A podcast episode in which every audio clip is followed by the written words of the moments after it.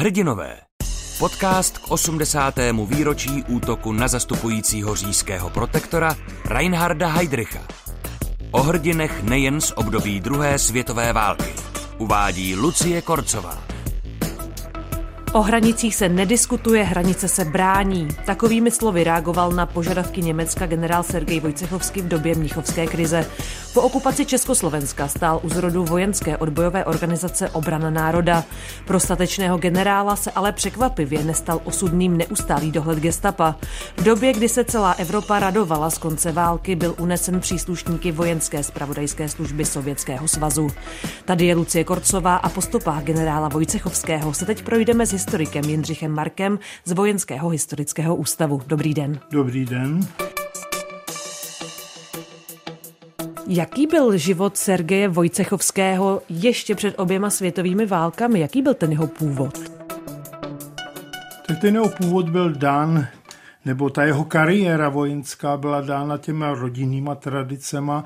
On byl eh, ruský carský důstojník, ale polského původu a Eh, také se uvádí, že byl šlechtic, ale to šlo o nižší šlechtu, která v 18. koncem 18. století vznikala tak, že důstojníci, kteří dosáhli až hodnosti majora a měli dobrou eh, úspěšnou službu, tak byli jmenováni šlechtici a i když neměli třeba majetky a podobně, tak pro carský systém vznikala taková nová vrstva nižší šlechty, z níž byli často úředníci, ale hlavně důstojníci. A právě Vojcechovský se narodil ve vojenské rodině a to vojenství bylo jeho osudem ale zároveň ten polský původ já právě obdivuju u polských důstojníků a polských šlechticů, takové to rytířství, tak tomu bylo nějakým způsobem geneticky dáno také.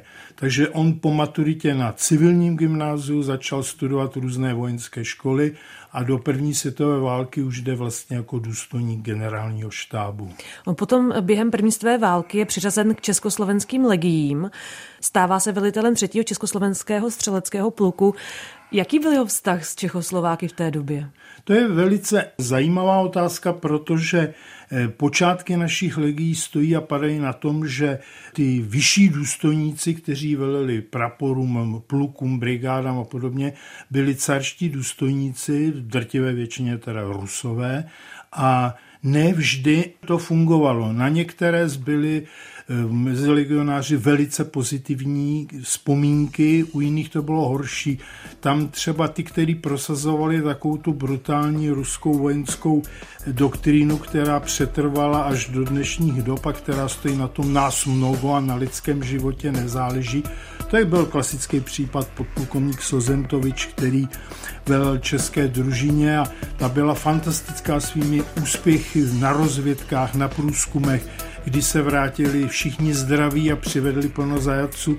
A to, tehle opilec si vždycky říkal, špatně jste to holubko udělali, málo vás padlo. Takže to byla ta negativní část, ale lidi jako plukovník Trojanov, podplukovník Vojcechovský, štábník kapelán Ušakov a to byli skuteční chlapy, důstojníci, hrdinové, rytíři, takže legionáři je milovali a to je právě případ Vojcechovského, že on patřil mezi ty důstojníky, kteří se s těmi československými vojáky velice rychle vžili.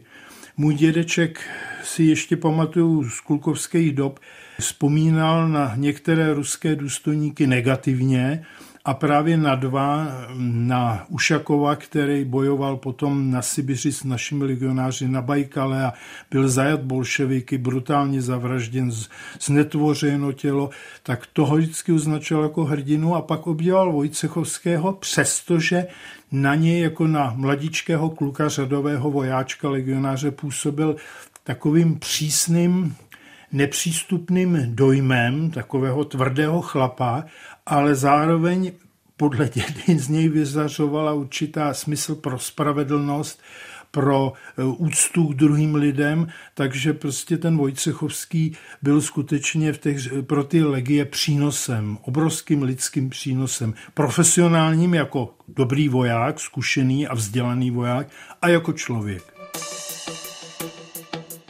On potom během ruské občanské války bojoval proti bolševikům a po porážce bělogvardějců odchází právě do Československa. Jaké byly okolnosti toho odchodu a proč si vybral zrovna Československo? Mělo to právě souvislost třeba s tou pozitivní zkušeností s československými legionáři? Samozřejmě, tak pro něj v té Evropě po útěku před bolševiky samozřejmě Československo bylo skutečně přístav, kde mohl zakotvit.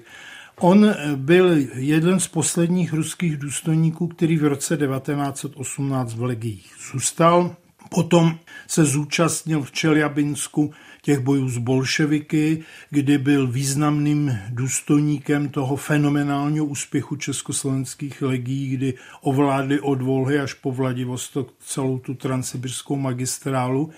A když na konci roku 1918 se ta situace na té magistrále stabilizovala, vzniklo Československo, legie se už chystaly k odchodu domů, tak jako Rus nebo ruský důstojník se rozhodl, že vstoupí do té sibirské bílé armády a bude dál pokračovat v boji s bolševiky, což je i příčinou jeho největšího dobrodružství, brutálního dobrodružství, které zažil, protože od listopadu 1919 do března 1920 se jako zástupce generála Kapela zúčastnil toho strašného, oficiálně se mu teď říká Velký sibiřský ledový pochod, kdy od Omska až po Čitu 2000 kilometrů prostě druhá sibirská armáda ustupovala ve 40 stupňových mrazech.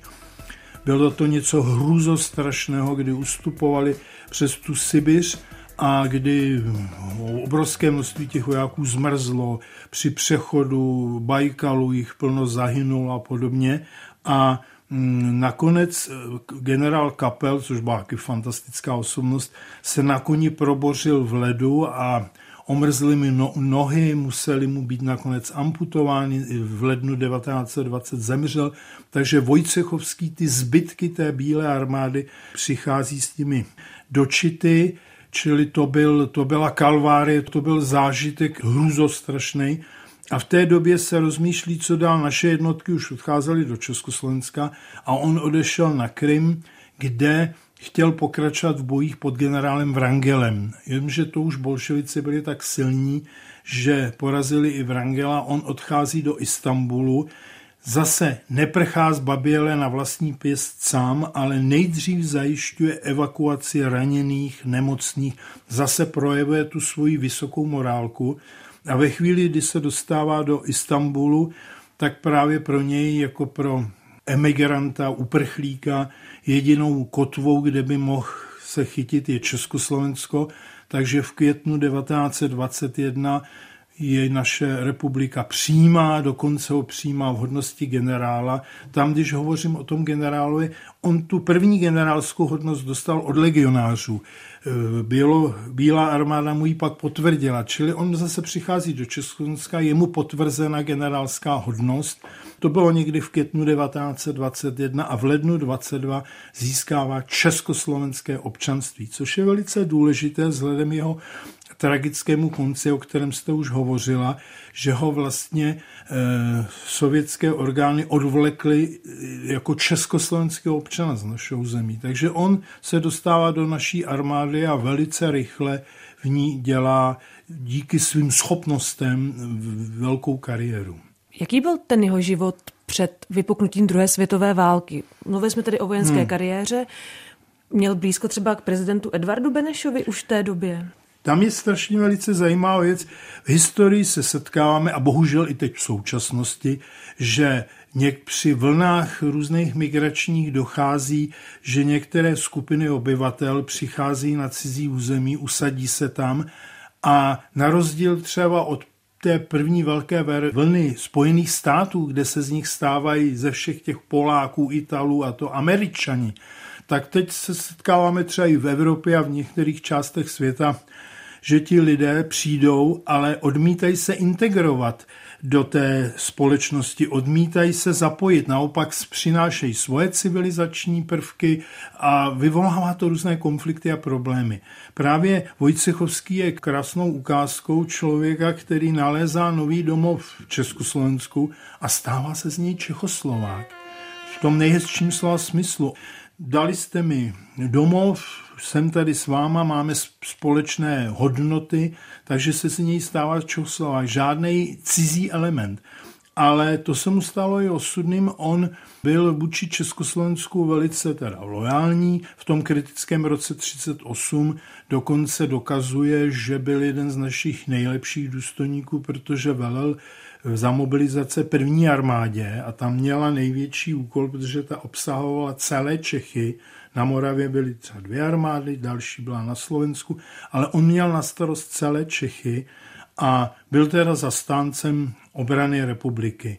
Zajímavá historka je, dá se i dokumentovat originálním telegramu v archivu, že když přišel Mnichov a naše armáda musela ustupovat z pohraničí a byla vytyčena demarkační čára a Němci často porušovali a neuznávali, tak nějaké velitelství poslalo Vojcechovskému jako svému nejvyššímu nadřízenému, co máme dělat, když Němci překročí tu demarkační čáru, což už bylo po mnichovské kapitulaci a v tom svém telegramu Vojcechovský píše, no sledovat, jak se přesouvá a pokud by pokračovali přes demarkační čáru, napráskat. To odpovídá té jeho, té jeho vojácké mentalitě. A pak přichází březen 39 německá okupace, kdy všichni důstojníci, hlavně ti starší, jsou penzionováni, ale to už Vojcechovský je mezi zakladateli celostátní ilegální vojenské podzemní armády, která nesla název Obrana národa. On byl jeden z těch tří, na jejímž začátku stáli generálové. Bílý, ten se stal velitelem té obrany národa, byl pak nacisty zatčen, popraven, generál Sergej Inger, který potom na vyžádání Beneše, který byl v exilu, odchází jako zástupce té obrany národa do exilu a stane se tam pak exilovým ministrem národní obrany a Vojcechovský. A tady u Vojcechovského dochází k takové věci, která jakoby předznamenala ten jeho tragický konec. On, když se začne organizovat, ta, tak sám navrhuje, že se trošku stáhne do pozadí, protože je příliš známá osobnost a že ho na gestapo bude sledovat. Což se stalo, gestapo celou válku ho mělo pod kontrolou. Ale je tady smutnější věc.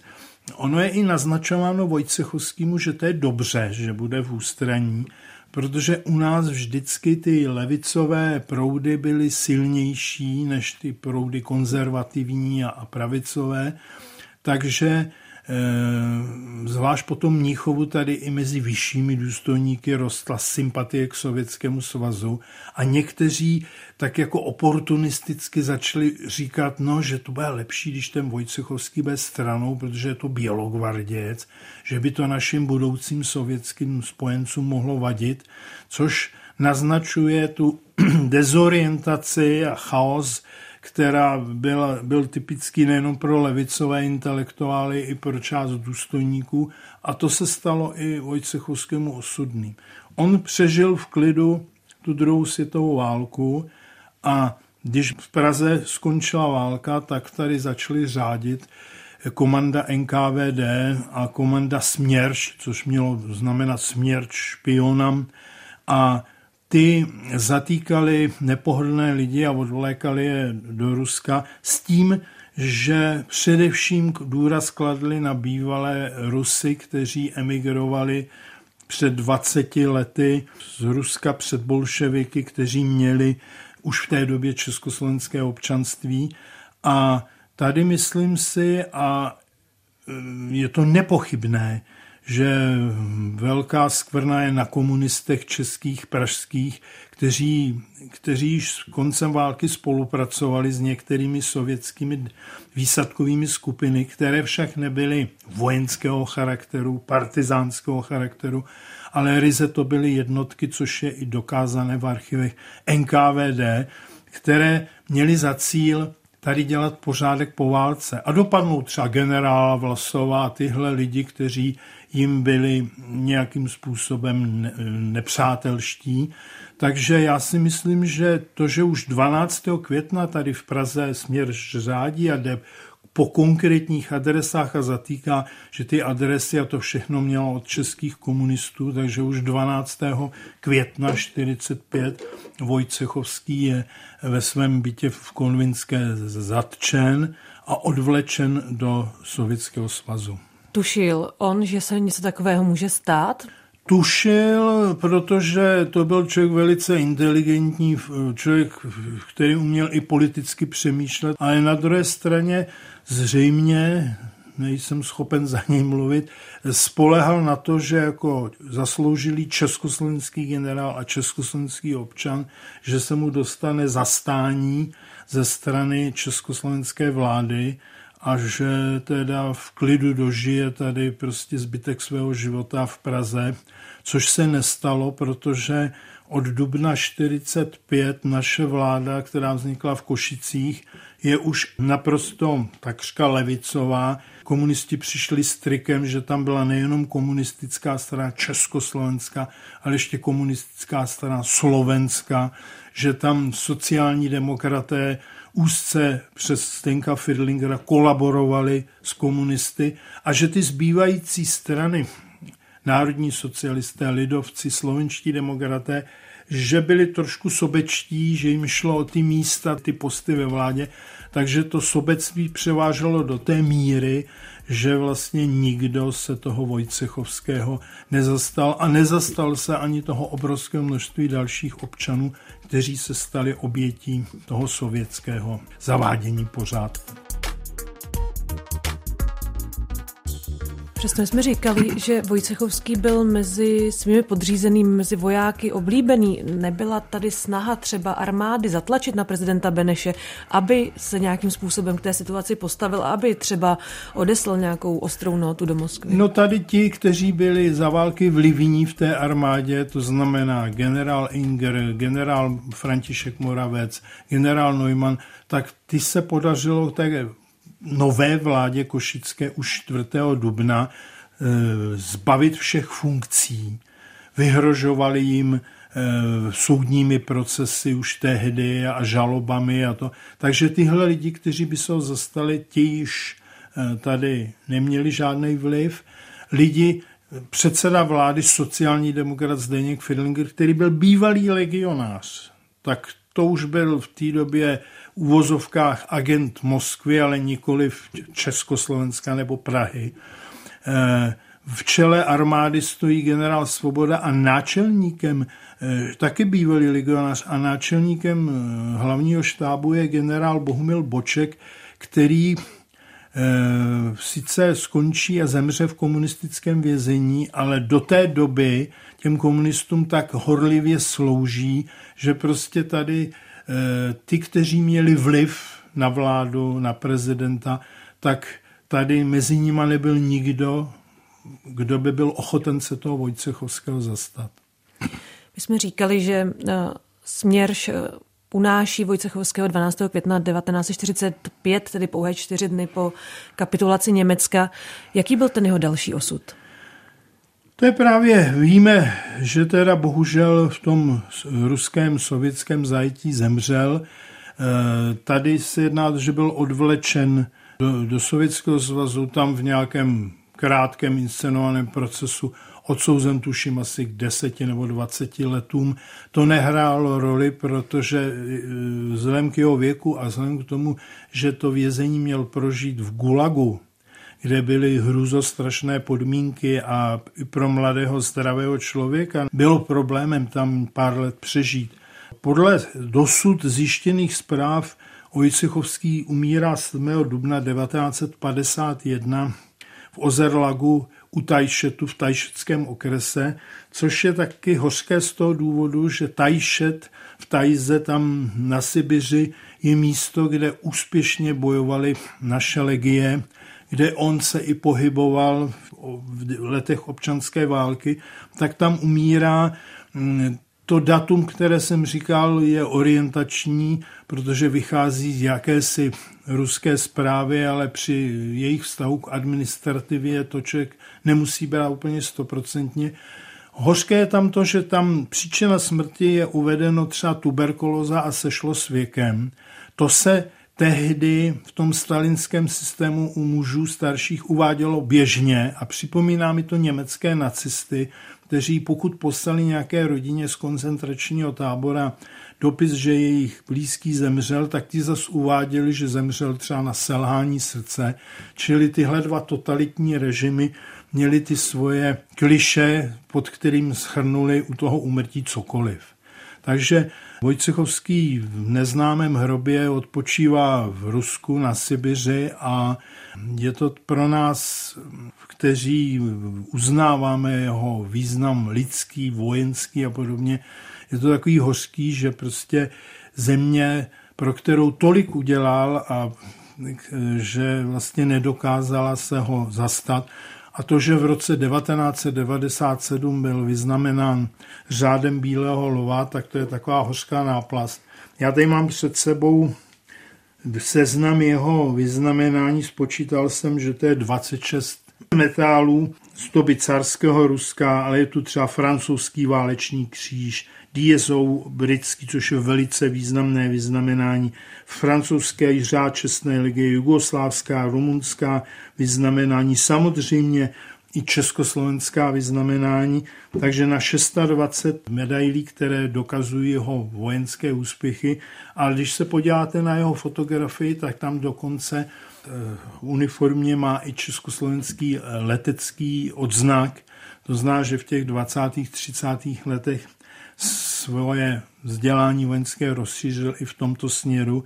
Čili eh, je dobře, že si ho byť takhle opožděně připomínáme, protože si to eh, jeho památka rozhodně zaslouží.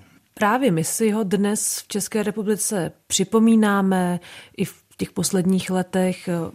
Mluvili jsme o tom, že za komunistického režimu se jeho jméno nesmělo zmiňovat, to se tedy změnilo až po sametové revoluci. Jak je to ale třeba v současném Rusku?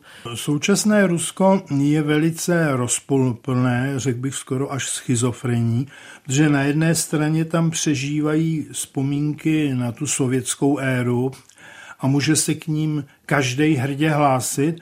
A na druhé straně tam existují zcela legálně různé monarchistické spolky a konzervativní spolky, spolky které stavějí na ruském nacionalismu, tak ty si zase klidně připomínají eh, lidi jako různé ty bílé generály, atamany a podobně, protože Putinův režim když se podíváte na filmy třeba jeho přívrženců, jako je Rizer Michalkov, tak oni dokážou vytvářet z toho podloží bolševismu a carismu takové zvláštní filmy historické, v kterých dominuje ruský nacionalismus.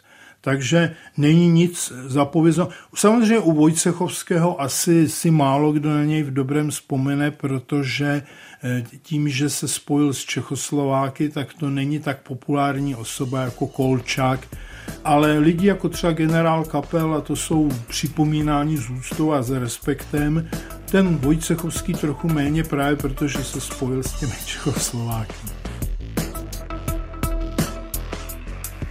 Vojcechovský byl tak nadprůměrný, proto mu byla taky svěřena to velitelství první armády, když se podíváme na tu postavení těch našich jednotek v roce září 38, kdy ta republika byla prakticky obklíčená všemi Hortyovské Maďarsko, Bekovské Polsko, eh, Rakousko spolkl Hitler a my jsme měli jenom 201 kilometrů s Rumunskem, což byla jediná země, která nám tehdy byla zpřátelená. Jo? Takže to, že mu bylo svěřeno to velení nad cenými Čechami, nad tou první armádou, zase svědčí o jeho schopnostech.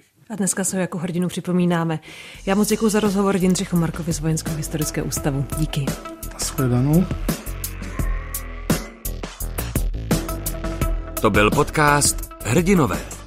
Všechny díly najdete na webu Českého rozhlasu Plus, v aplikaci Můj rozhlas a v dalších podcastových aplikacích.